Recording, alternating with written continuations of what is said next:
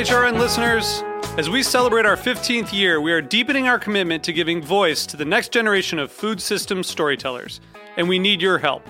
Our internship and fellowship programs help activate new possibilities for underrepresented and underestimated young people through experiential journalism, audio engineering, and production training. Through these unique programs, HRN helps food equity stewards build essential workforce readiness skills that expand their potential and foster economic mobility. Please consider supporting these critical programs.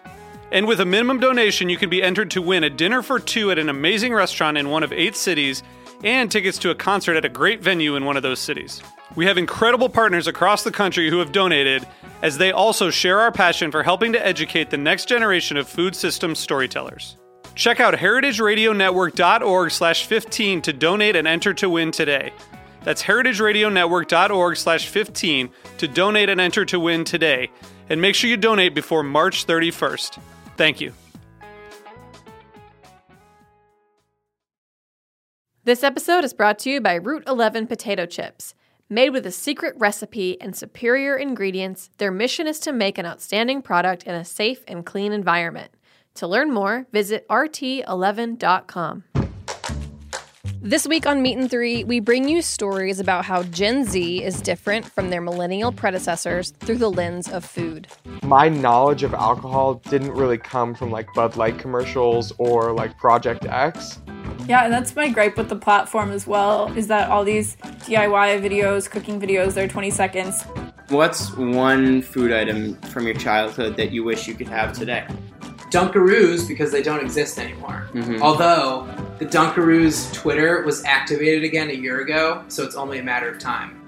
They've tweeted a couple times. It's pretty hype. Listen to Meat and Three, HRN's food news and storytelling roundup wherever you get your podcasts.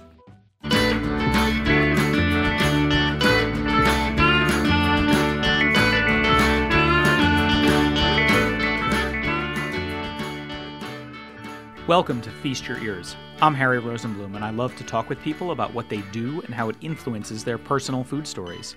This is a show about people, life, and food. If you're just tuning in for the first time, all the previous episodes can be found in the archives at heritageradionetwork.org. I'm thankful for listeners like you, and I'd love it if you'd leave me a review wherever you find this podcast. For those of you with kids at home, or if you know any kids, I've been working on a new podcast here at Heritage Radio Network. Along with my co host, Hannah Fordin, who's the program manager at HRN, we've created Time for Lunch, a fun food focused show for kids. We release a new episode every week, and we just launched our second season, so you've got plenty of catching up to do. I'd also like to remind listeners that Heritage Radio is a nonprofit. We need your help to stay on the air. If you enjoy this show and listen to the other great podcasts we produce every week, please find your way to heritageradionetwork.org/donate to make your gift. Today's theme it's a bird, it's a plane. In these unprecedented times, it's nice to get some good news. And today's show is about something that has been happening before COVID 19, but it has taken off, gained a life of its own, and really reached superhero status, in my opinion. I'm talking about the free fridge movement. Perhaps you've seen them in person or online. Fridges painted with murals outside of shuttered businesses or in front of residential buildings, stocked with awesome produce and delicious food, supported by a distributed network within each community. The ideas of the free fridge aren't new. They're certainly born out of the Food Not Bombs movement and soup kitchens and food pantries that have been helping people have enough to eat for generations. They're popping up all over the place and they are amazing. We have lots of food. It's just not always distributed in a way that makes sense or makes it easy for people to access. These fridges are not meant to replace emergency food availability in times of crisis, but they are meant to be a place for communities to gather, share food, and access food that often comes from the heart, and it's meant to nourish. My guest today is Jazmin Johnson, who's part of a small group who run the Barrio Fridge in East Harlem. Please check them out at 339 East 108th Street, East Harlem, or online at the Barrio Fridge on Instagram and Twitter, and you can find them on Facebook. They also have a GoFundMe if you'd like to donate. Jazmin, thank you so much for sitting down to talk with me today. Um, can you introduce yourself and, you know, when uh, in the old days, the way I used to do this on this show is I would say when you sat down next to someone on a plane or on the bus or on the subway and you introduced yourself, what did, you know, you would say what you do. Now in the pandemic, it's a little bit harder with masks and people don't sit down right next to each other anymore. But, uh, you know, just introduce yourself and tell me a little bit about who you are and what you do. So my name is Jazmin Johnson. I am one of the co-founders of a free community fridge in East Harlem called the Barrio Fridge, and I am a chef. So by definition, I'm still feeding people and educating people about food, which is great. Um, and that's what we're doing at our fridge right now. Awesome. Um, so, as a chef, what was you know where where did you cook? What kind of food did you uh, sort of specialize in before the pandemic? And you know, are you still working now in that role as a chef outside of the fridge? Um, I was at a few restaurants, um, Bouley at Home, which is a Michelin starred restaurant in New York, Fancy Schmancy. But I was Yeah. also at a campus, a public school campus in the Bronx. Nice. working in a school kitchen there. So I had both ends of what, both extremes of what the industry can be, Sure. which was a lot of awesome exposure. And as of right now, um, since the school year ended, we were working remotely through June, which was awesome that we were able to even do that. Right. Uh, so since June, I have not been working. Got and it. so really, the fridge at this infancy stage, it's at its first 30 days. We just passed the first 30 days, so it's really been almost like operating a restaurant in terms of if restaurants were free. Right. Um, I offered free food. that uh, the sourcing and those kinds of things, getting our volunteers on the ground, all of those elements have pretty much been a full time job. So Yeah.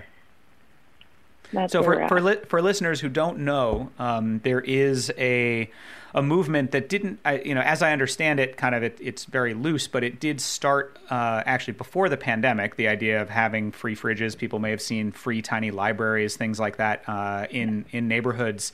But really, uh, especially in urban environments, since the pandemic started, there has been a huge sort of decentralized move towards people putting in and setting up uh, refrigerators that are stocked with food that are free for anybody who wants it. And that can take a lot of different forms. And I would love to hear from you, Jazmin, about the Barrio fridge and how you kind of manage what that looks like. Because as I've been following it and looking at it, some of the fridges seem like, you know, people are stocking them from their gardens in some places with fresh produce. Sometimes it's items that get donated out of soup kitchens. Uh, sometimes it's canned goods that appear on like a pantry next to the fridge along with things that have to stay cold. And then it's also people, and I, you know, like yourself, who are chefs who are cooking food to then put into the fridge so that there are, in fact, meals ready to go, not just raw ingredients, right? Yeah, so the fridges all, let me start with this. The fridges all operate independently within their communities and are led by volunteers. Right. So our fridge was founded by three chefs. So we had a fairly clear vision in terms of what we wanted food wise in the community. Uh, we wanted to focus on foods that can heal our community. Food pantries are in abundance in East Harlem, and I don't know if you've ever looked in a food pantry box, but Yep. it's like crystallized eggs and beef stew in a bag and things, foods that are not healing anybody. Right. Um, so we focus on farm fresh produce uh, from far- farmers markets and uh, throughout the city. We focus on uh, foods that we have partners like Juice Press, Chop, things that we want that I want in my fridge, things Right. that you would probably want in your fridge too, um, available free of charge for our community because some whether you're food insecure or not, hunger is a you know everyday part of of life. Yeah. And so whether it is that you know you're walking by, I love when kids look in the fridge. Um, they always um, look in, peek in, and see if they want a snack. And I always tell them to look. I always, and that's what part of it being an education tool is. Is when it first arrives, a lot of our community members were like, "What is this? What? How? How? how who's doing this?" And they would see us by the fridge, whether we were cleaning it or restocking it or what have you, and we just tell them to take a look, open it, and they would open it, see that everything is really beautifully displayed in there. It smells clean. We clean it like two, three times a day, Right. and it makes it more inviting than a supermarket. And seeing the variety that we have in there makes it an exciting uh, kind of experience. So now I see neighbors oftentimes come down with a little plastic bag so that they can go kind of grocery shopping within our within our fridge, Right. which is awesome that it's been able to turn into a resource like that in comparison to what was already available. The um, food pantry things are not ideal for anyone to be sustaining themselves off of. Um, and additionally, we have a lot of citywide prepared meals going around that there was uh, maybe once or twice someone came in and stocked the entire fridge, like floor to ceiling, with those little packaged, it's like a pasta, a fruit, I forget what other, com- there was four compartments in there, so I forget what else was in there. And no one took it. Hmm. No one wanted it. They've eaten it. They don't want any more of it. But Right. when we put in um, beautiful produce, when we put in, uh, Orwasher's Bread is one of our partners, when Nice. we put in juice press soups or juices or that goes. People want that. Right. Our community wants and deserves the good stuff. So Yeah, that's I- when we focus on sourcing. Yeah, I mean, I, I think that that's a very interesting. Um, it's a very interesting thing to understand that there is a difference between um, what might be considered like emergency food during like a natural disaster Mm-hmm. where people need calories where you are in intense situations like you know after a hurricane or a tornado and you know sure like you might eat the food that's not great because you don't have another option for the next 48 hours but the goal is to get to a point where like you get back to having the normal food that you want to eat versus what we're talking about here which is not that. We're talking about people who uh, are you know might be in a situation where they're hungry or might be in a situation where they don't know if they're gonna have enough money for food and where it's not that kind of like disaster emergency situation where you just need calories from powdered eggs but Yeah. you want to have real food and i think that that's a real important you know distinction to draw in the way that we think about things like this um, and especially moving forward right? I mean if we are looking at the potential in this country for a severe economic collapse or problem that has already started and people are going to be hungry. And you know if they have to choose you know I, i've read some studies and read some things and talked to people that you know housing usually comes first and so people want to make sure they have a roof over their heads and so they're going to go without food and so if this provides them with that opportunity i think that's you know that that's an incredible project and to be able to help your own community and to have neighbors be doing that rather than having some outside agency or organization coming in i really you know I, I commend you and everyone else who is operating these fridges that i think that's you know it's really an incredible project Thank you. Yeah, because we do tr- listen to our community. Once that those the two times that those pre-made little meals came in, and we were like, okay, this is just taking up space in our fridge. right What? How can we do better? Um, another one of our partners over at the Met sends over pre-made sandwiches and salads. Those go. Our neighborhood loves those. So it's Yeah. not a matter of it being a pre-made item. It's a matter of what the quality is right um, what our neighborhood is accustomed to, what they like, exposing them to new produce has been uh, an exciting educational opportunity as well because when we get um, carrots from the farmers or onions, they know they know what to do with that. But when we get kohlrabi or um, some of these root vegetables, even though our community, a lot of the people are from agricultural environments, they'll still throw them through a loop and they're like, what do Right. I do with this? Do I boil it? And that's when we get to interact more with them and or even ask what they would make with it. Um, when I see kids at the fridge, I ask them like how to say something in Spanish, even if I know, just to get them to engage. And parents usually see what I'm doing when I'm like, oh, what do you, how do you say this? What would you do with this? And or where does this grow? Because we also have a community garden next door. Hmm. And so we rescued mycelium blocks, and our community garden right now is actually growing them, growing mushrooms, oh cool oyster mushrooms for the fridge in the garden. So it's kind of almost that farm to table situation Yeah. going on. And it's awesome that we are able to engage with our community garden like this. And a lot of times our community garden manager will bring over people and introduce them to the fridge and um, she lets us congregate in her garden from time to time when we need space and it's it's been great to get more involved in the community to get to know our neighbors. They know us. When we're walking down the street, I'll hear somebody yell after me and ask like, "What's in the fridge today?" And I'll be like, "I don't know. Go check." That's awesome.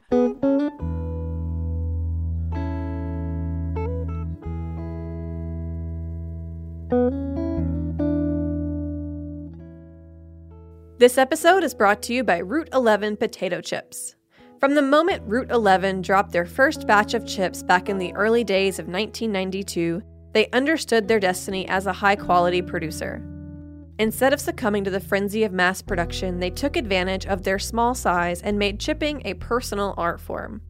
The payoff was immediate an incredible potato chip. With a secret recipe and superior ingredients, their mission is to make an outstanding product in a safe and clean environment. In this world of uncertainty that we live in, Route 11 potato chips believe comfort food can be just that.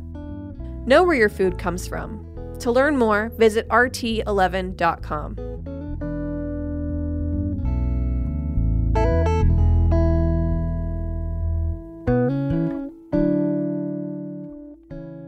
How do you and the and the other folks who are managing that fridge um, you know how how does the organization of it work? Can anybody in the community bring things to contribute? Like if somebody has a case of oranges do they just bring it down and stick it in the fridge absolutely. We love when the community shares and community contributions are a big help. A lot of the canned products that we get are canned products from the food pantries that people don't want so right. then they'll bring it down and so a pantry is started on its own from that.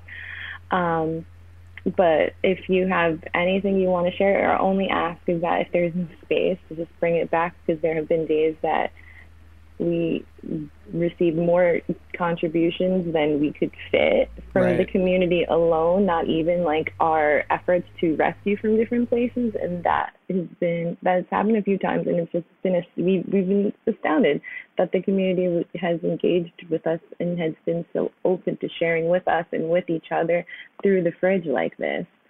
Uh, but we uh, get scared that our landlord will get upset by, by our mess. So um, we always just ask them to like, please bring it back when there's space in the fridge. Please, you know, be mindful of like not making a mess, those kinds of things. But the community definitely, there's been times that one day I walked by, the fridge was fine. I went to the garden. I had a chat with the um, garden manager, and I came back, and somebody had picked bricks and put them underneath the fridge because it was on like a little slant and they basically put shoes on her, which was the sweetest, most, and they did it so quickly too, and it was so lovely that, and there's, we have, uh, and I have a million stories like that. We have a, um, an electrician on the block who one day we had our door was it just never slammed right. I'm walking by and he's like, I fixed your door.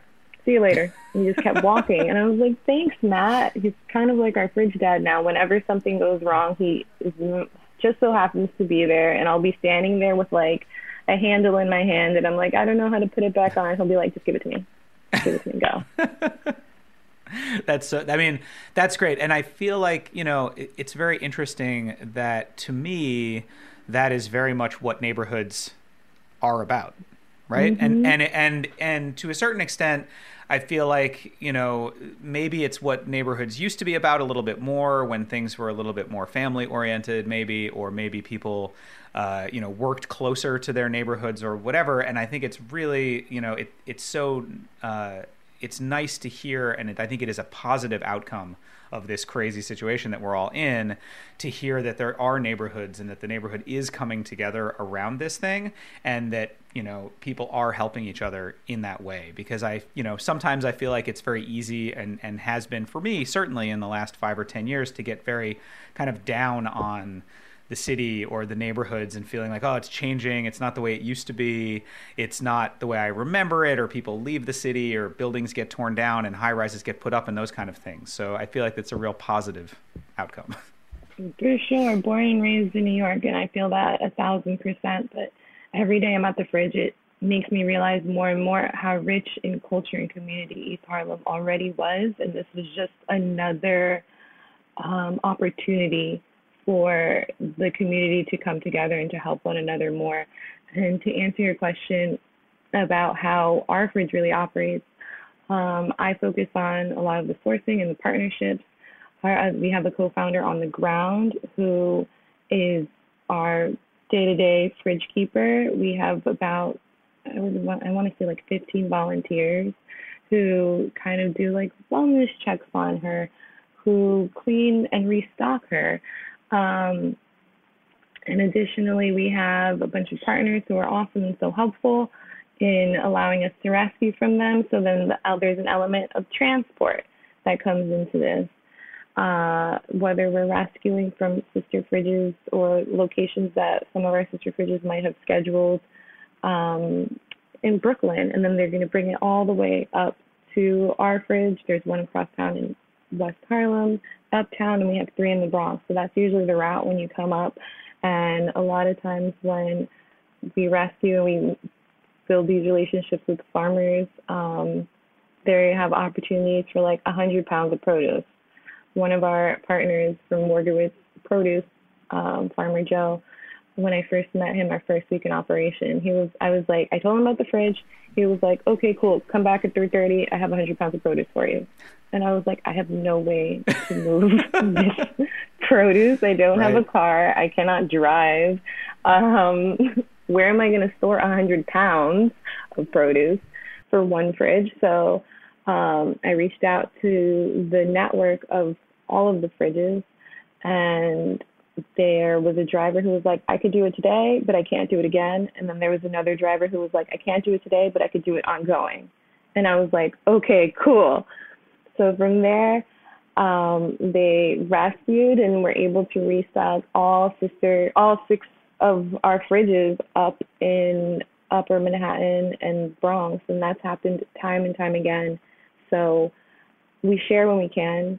Um, when there's smaller rescues, smaller, more local rescues, um, that's when each bridge kind of operates more independently. Yeah. But we all do, we all do what we do, you know? Yeah. What, um, what sorts of things? So, if people are listening to this and become inspired, whether in other neighborhoods in New York or anywhere else in the country or even in the world, and they think this is something that they want to try to get started for their own community, um, you know, are there things that you wish you'd thought about ahead of time before putting it together? Like, is it as easy as just like finding a refrigerator and plugging it in on the sidewalk? You have to find the refrigerator. You have to plug it into a partner uh, business that yep. would be um, willing and able to share power with you. Yep. You have to really build a community of people that will help you because one person operating this is it's a lot. It right. is a lot. So I would say do it with the team, do it with your community. More people will come. Your your your tribe will present themselves. Right. But if you do not have a background in food, then I highly, highly, highly recommend you do some sort of food safety disaster. I, I believe I saw like a disaster relief food safety. Mm. Probably Google that um, course. Probably like 20 minutes. If you have no background in food, you need to know what what you're dealing with right. first of all. So um, our fridge, we don't do meat. Um, we have a indoor refrigerator outside in the middle of New York City summer, so it's like 95 degrees out. Yeah. Our our refrigerator is not meant for that, but right. here we are. So certain things like we have a bunch of cans that can't um, they suck up all we're learning as we go. They suck up all the cold air inside the fridge and then if they're outside of the fridge they're gonna like we're scared they're gonna explode. Like every day we're just waiting for one to explode. Right. So we have to think of those things um, even if you're cleaning several times a day. If you're like no it's fine i'll do meat it's like you're cleaning several times a day. You really risk cross contamination if you want if you allow meat in there. Sure. Uh, you have to figure out what you do want. You have to pay attention to what your community does like once you get it running. Uh, you have to think about safety of the fridge. Um, you have to weatherproof it.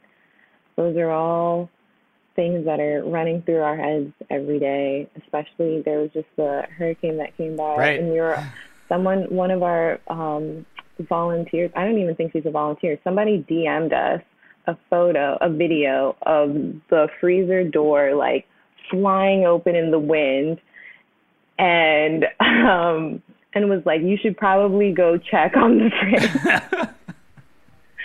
and our co-founder ran out and taped it up in the middle of like it looked like a monsoon.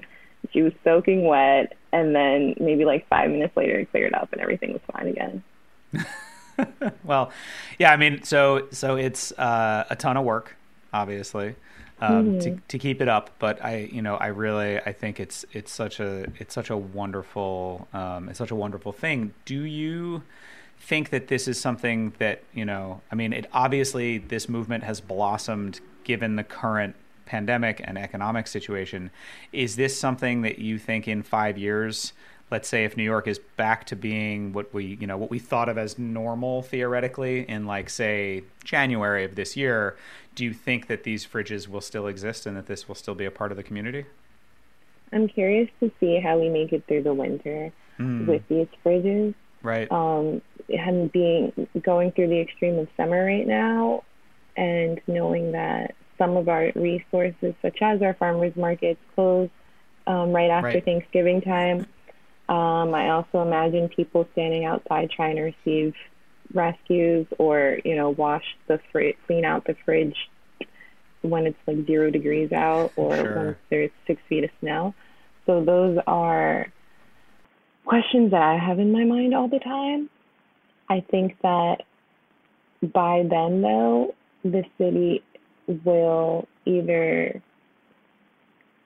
I think that there will either be this will either cause a shift in food policy, where this is supported in some way, or it will be the norm by then, and it will just continue Right. but I only see it growing. I we have DMs in our um, Instagram every day about people wanting to launch one in their community and how can they do it. So I do see it growing as the need continues to grow. And pandemic or not, hunger is still very real, and so I don't see that going anywhere. Great. Well, thank you so much for joining me. What is the Instagram of the fridge and where can people follow you? We are at the Barrio Fridge. Awesome. Instagram, Twitter, Facebook. I believe that's it. Great. Well, thank you, Jazmin. It's been a real pleasure to chat with you today. you too. Have a good one. Appreciate you. Too. Thanks for listening to Feast Your Ears today. Go follow at the Barrio Fridge for more info on the work that Jazmin and her collaborators are doing. You can find Feast Your Ears as well as lots of other great shows at heritageradionetwork.org on iTunes, Spotify, Pandora, Stitcher, or wherever you get your podcasts. Please reach out if you have any questions. You can reach me on email, harry at thebrooklynkitchen.com, and you can follow me on Instagram at thefoodballer. Talk to you next week.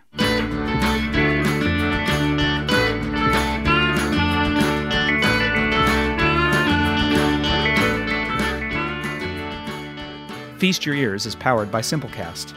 Thanks for listening to Heritage Radio Network, food radio supported by you. For our freshest content, subscribe to our newsletter. Enter your email at the bottom of our website, heritageradionetwork.org. Connect with us on Instagram and Twitter at heritage underscore radio. You can also find us at facebook.com slash heritage radio network. Heritage Radio Network is a nonprofit organization driving conversations to make the world a better, fairer, more delicious place. And we couldn't do it without support from listeners like you. Want to be a part of the food world's most innovative community? Subscribe to the shows you like, tell your friends, and please join the HRN family by becoming a member. Just click on the heart at the top right of our homepage. Thanks for listening.